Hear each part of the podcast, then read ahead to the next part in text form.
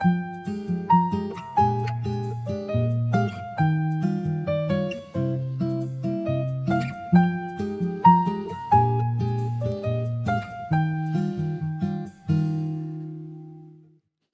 本书，一盏灯，指引你前行的道路。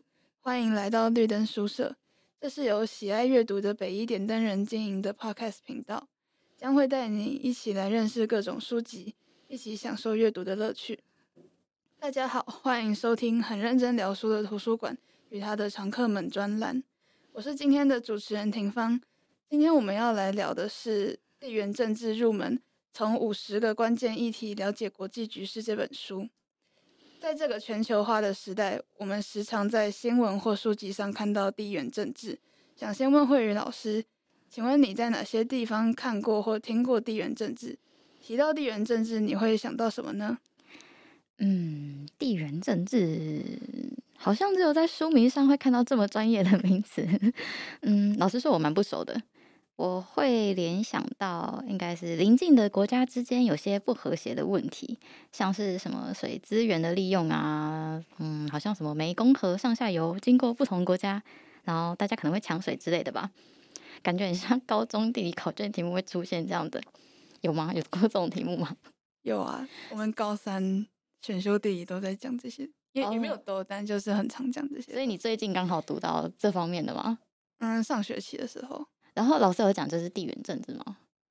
嗯，好像不太会，但就是这些议题，所以这确实是属于地缘政治的范畴，是不是？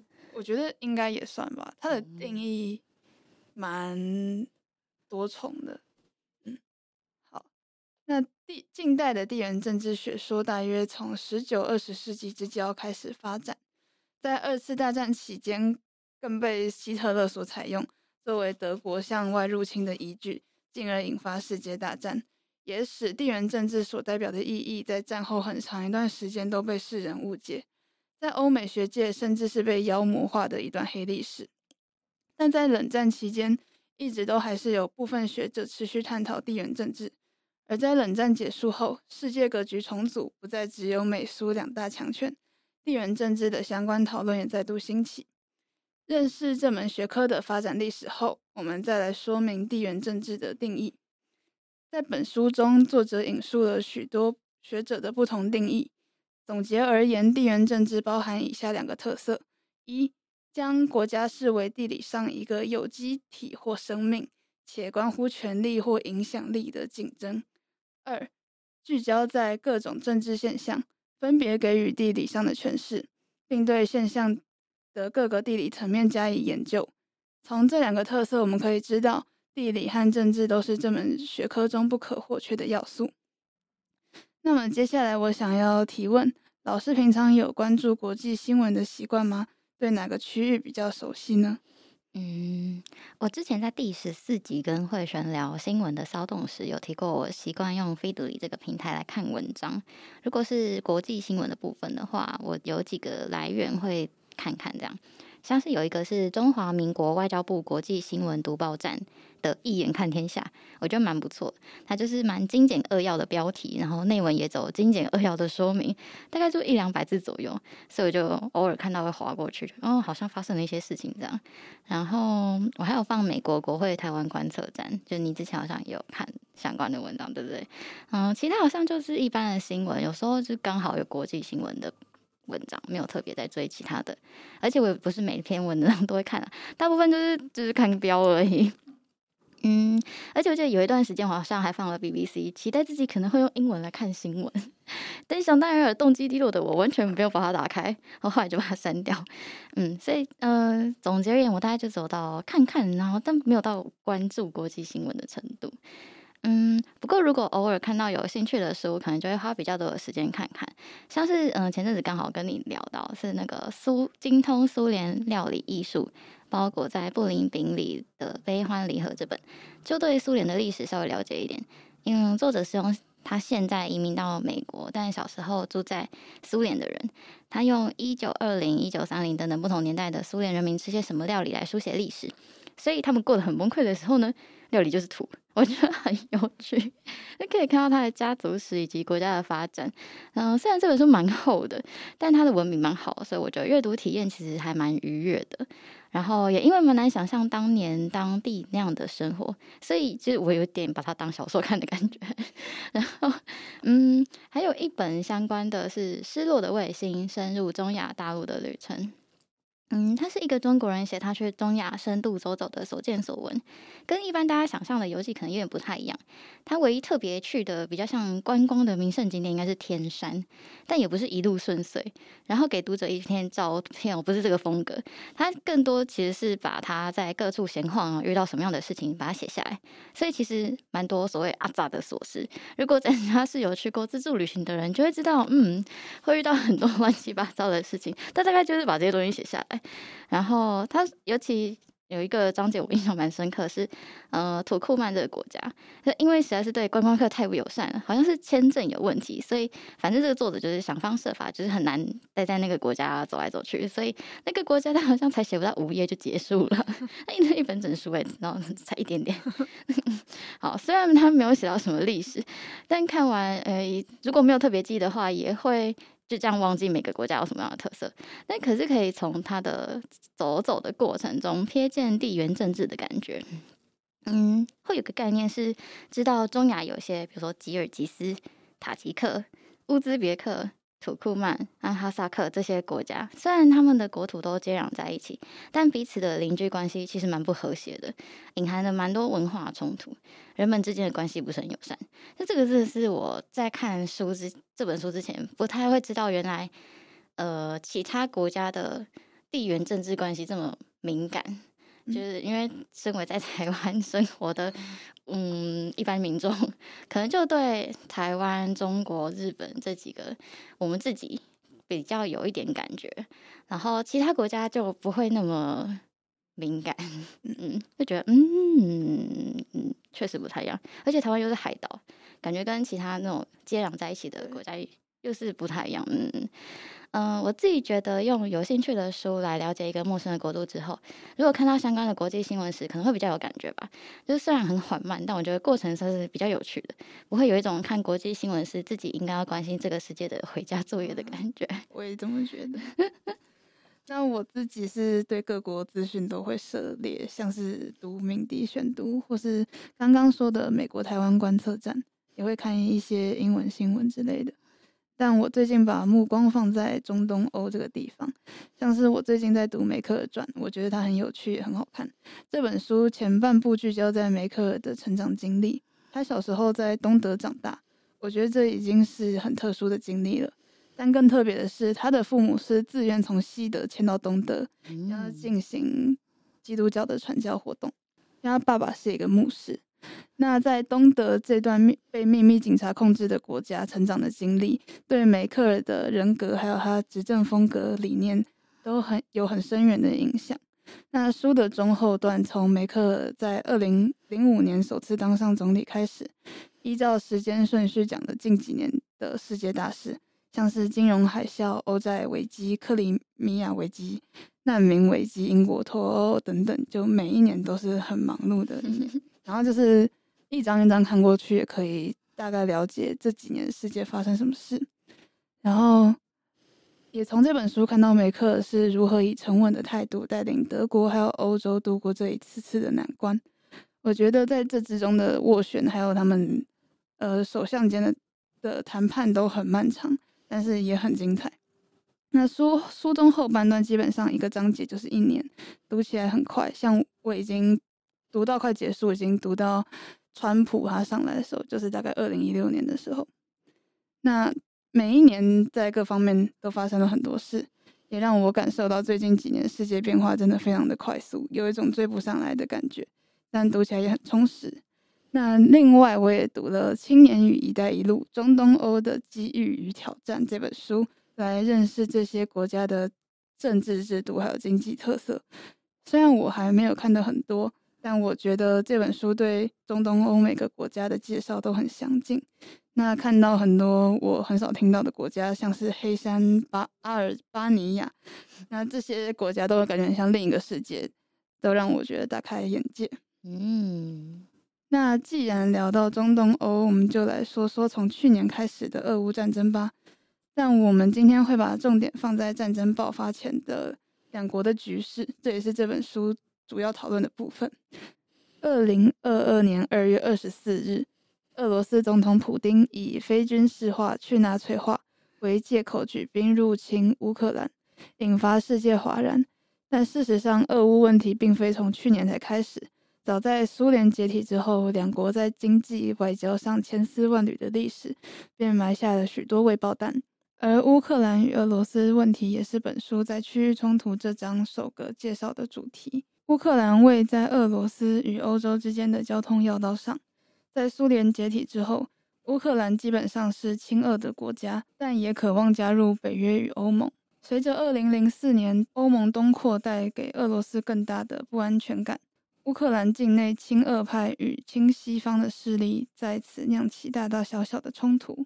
其中较著名的是二零一四年的克里米亚战争，事件起因是亲俄的亚努科维奇于二零一零年当上总统，虽然使用司法对付政敌，也使贪腐程度加剧到高峰，但这位总统试图与欧盟展开自由贸易协定的协商，仍带给乌克兰人民希望。然而，二零一三年十一月，协商突然终止，引爆了乌克兰各地亲欧派的抗议与冲突。亚努科维奇也逃亡至莫斯科，而乌克兰成立了对俄罗斯有敌意的新政府。这一连串事件使普丁于二零一四年三月出兵兼并克里米亚半岛，并宣布克里米亚自乌克兰独立，然后又并入俄罗斯。虽然在德国等多个国家从中斡旋之下，俄乌双方签订了停火协定——明斯克协议，但两国之间仍有零星战争，直到二零二二年普丁正式宣战。其实梅克尔传是在二零二一年出版的，对这个克里米亚危机也花了一整章的篇幅撰写。当时张默对于俄乌关系下的这样的一个小结：俄罗斯帝国可能不会扩张，其对手也不会。目前战事已冷却，然而现在读来却令人感觉不胜唏嘘，也感叹国际情势变化之快速。俄乌战争在战场上造成了许多难民。那在这里，我想问慧宇老师。听到内战、恐怖攻击、难民这些关键词，你最会先想到哪个区域呢？为什么？嗯，我觉得是叙利亚。嗯，因为前几天我买了一本类似这种内容的书，它的书名是《请带我穿越这片海洋》，记叙利亚、伊拉克、阿富汗、北非难民以及跨地中海的悲剧航程。嗯，但我没有看过这本，就是了。那一提到难民或恐怖攻击，我也会先想到叙利亚、阿富汗这些国家。目前，全世界受恐怖主义影响的地区以西亚和西非、北非为大宗。今天，我想分享给各位的是，可能大家比较不熟悉的博科圣地，一个位于西非奈及利亚的恐怖组织。一般我们从地理课本上对奈及利亚的认识，或许只停留在它是一个人口成长很快、西非最大的石油输出国。然而，奈及利亚的人民多年以来也饱受恐攻战争之苦。博科圣地的英文是 Boko Haram，它的字面意思是禁止西方教育，是由穆罕默德·优素福于二零零二年创立。奈及利亚曾被英国人殖民，南边是被英国直接殖民，所以基督徒较多，也有较高比例的人接受教育。北边在殖民时代则是英国人间接治理，穆斯林的比例较高。另外，石油多半也分布在南方。导致奈及利亚的南方比较富裕，北方比较穷。一九六零年代独立之后，因为种族纷争、抢夺资源，爆发内战。创立博科圣地的穆罕默德·优素福也曾多次谴责南北发展不均。在博科圣地成立之后，他们也发起多次恐怖攻击，像是二零零九年至二零一一年之间，他们声称犯起了一百六十四件自杀攻击事件。那二零一一年八月，他们也攻击当地的联合国大楼。圣诞节的时候，更杀害了一百五十位基督徒。到了二零一三年，他们杀害九位施打小儿麻痹症疫苗的妇女。从这里也可以看出，他们反对西方的事物。那二零一四年，他们更绑架了两百七十六位学生。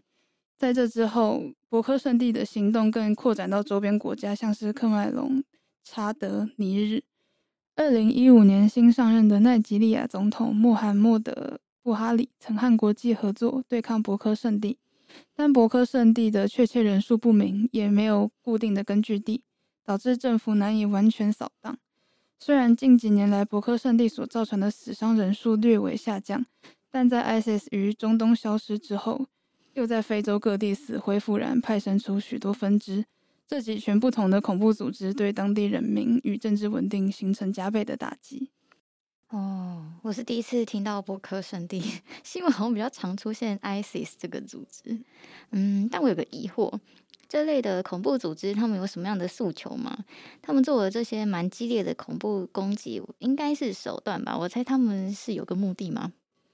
那世界上对恐怖组织没有明确的定义，所以他们目的也各有不同。那之所以没有明确定义，是因为一个追求自己的政治诉求与当权者搏斗的团团体，既可以被认定是恐怖组织，但也可以是自由斗士。嗯。是否会被认定是恐怖组织，通常是基于各国政府的立场。嗯。像是 ISIS 和塔利班就是西方公认的恐怖组织，但很微妙的是，美军是被伊朗认定的恐怖组织。嗯。基于这个原因。恐怖组织的诉求也都不同，像是 ISIS 的诉求就是建立一个强大的宗教国家，一个重现古代荣景的伊斯兰帝国。另外，像是上个世纪很有名的爱尔兰共和军，也曾发动多次恐怖袭击。他们成立的目的是阻挠英国在爱尔兰的统治，并希望爱尔兰能从英国完全独立。爱尔兰共和军早在一九一九年就成立，一九七零年代更策划了一连串恐怖攻击事件。包含炸弹袭击、暗杀、伏击等，连英国首相柴契尔夫人都差点被攻击。一九九七年，英国对北爱尔兰问题较温和的工党上台之后，双方才得以谈判和停火。到了二零零五年，爱尔兰共和军已正式终止武装斗争。目前，他们以新芬党为代表，以和平的政党政治表达诉求。这个例子也代表恐怖组织，他们也是有机会变得和平。哦，我很好奇，呃，你刚刚这些讯息是书里面有提到的吗？呃，书里它因为篇幅没有很多，所以它提到的层面就很很浅薄。然后，所以我我就上网又查了一些资料。那像伊斯兰国或是 ISIS，它前几年就这个话题就蛮热的，所以资料也蛮多。那爱尔兰共和军的部分是我在看英国脱欧得到呃学到的一些东西，就是我在升高一暑假的时候，那时候很无聊，就想说应该要做一点事。升高一暑假，对，因为那时候没事做，好，所以我就看了《脱欧：英国的抉择》这本书，然后他就是在讲呃英国脱欧的一些前因后果，还有它后来发生的一些影响。那呃，北爱尔兰问题一直是英国很大的一个问题。嗯、那爱尔兰共和军他们刚说成立在一九一九年，然后那时候就是爱尔兰终于脱离英国统治之后，但北爱尔兰还是在英国的管辖之内。那北爱尔兰里面有一些人民，他们就想要脱离英国，然后合并到爱尔兰，所以他们才会发动恐怖攻击或表达他们的诉求。嗯。那到一九九七年的时候，就是英国政府和他们谈判，愿意下放一些自治权，所以爱尔兰这边、北爱尔兰这边也愿意妥协，那双方就达成一个比较和平的关系。可是到了呃二零一六年英国脱欧之后，就是因为脱呃他们国英国国内有一些人不想要脱欧，但是最后投票出来的结果还是脱欧，所以他们。呃，因为不满这个结果，就有一些小部分的人就想要脱离英国，那就可能在各地发生了一些抗议，还有可能甚至有一些暴力事件。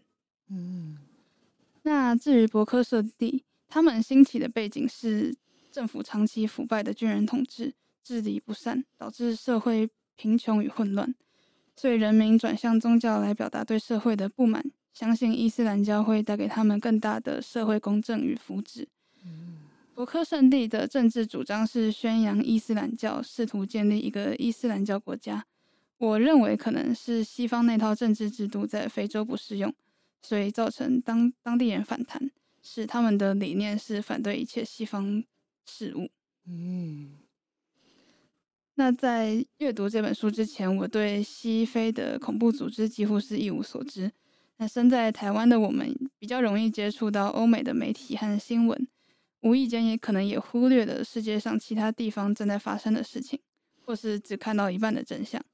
我想，这是被西方讯息笼罩的我们需要注意的一个小细节，也是今天在此讨论《地缘政治入门》这本书的理由。透过这类书籍，或许能帮助我们更了解国际局势。哦，那所以这本除了俄乌和非洲之外，还写了些什么呢？篇幅大概有多少呢？那这本书总共分为五章，每一章都有数个主题，加起来就是五十个主题。那一个主题大概五到十页。俄乌在和非洲在这本书中都在第三章，也就是介绍十五个区域冲突或危机的那个章节。那在这个章节中有提到中国和台湾、以巴冲突这些我们还蛮常听到的主题。除了区域冲突之外，这本书的第二章是十个地缘政治的挑战，他介绍了目前世界上在国际关系这个方面仍有的一些问题，像是核子武器扩散、气候暖化、网络战争等等。那在第四章和第五章讲述了目前的世界趋势和发展，像是美国这个超级强权面临终结，中国成为世界首强的这个可能，或者是全球化的趋势，还有它带来的国际的弱化。那资讯科技可能会带来透明的民主，或是新极权主义的这个疑问，这都是在这本书有提到的内容。那虽然有些议题看起来很硬，但是我觉得每一个都很重要，也都离不开人们的生活。好，那今天的介绍到这边告一段落。今天所聊的书籍都会放在资讯栏，除此之外，也可以在 IG 搜寻北一点灯人，会有更多不同于 Podcast 的内容。我们的频道也有许多主题供大家聆听，欢迎再度莅临。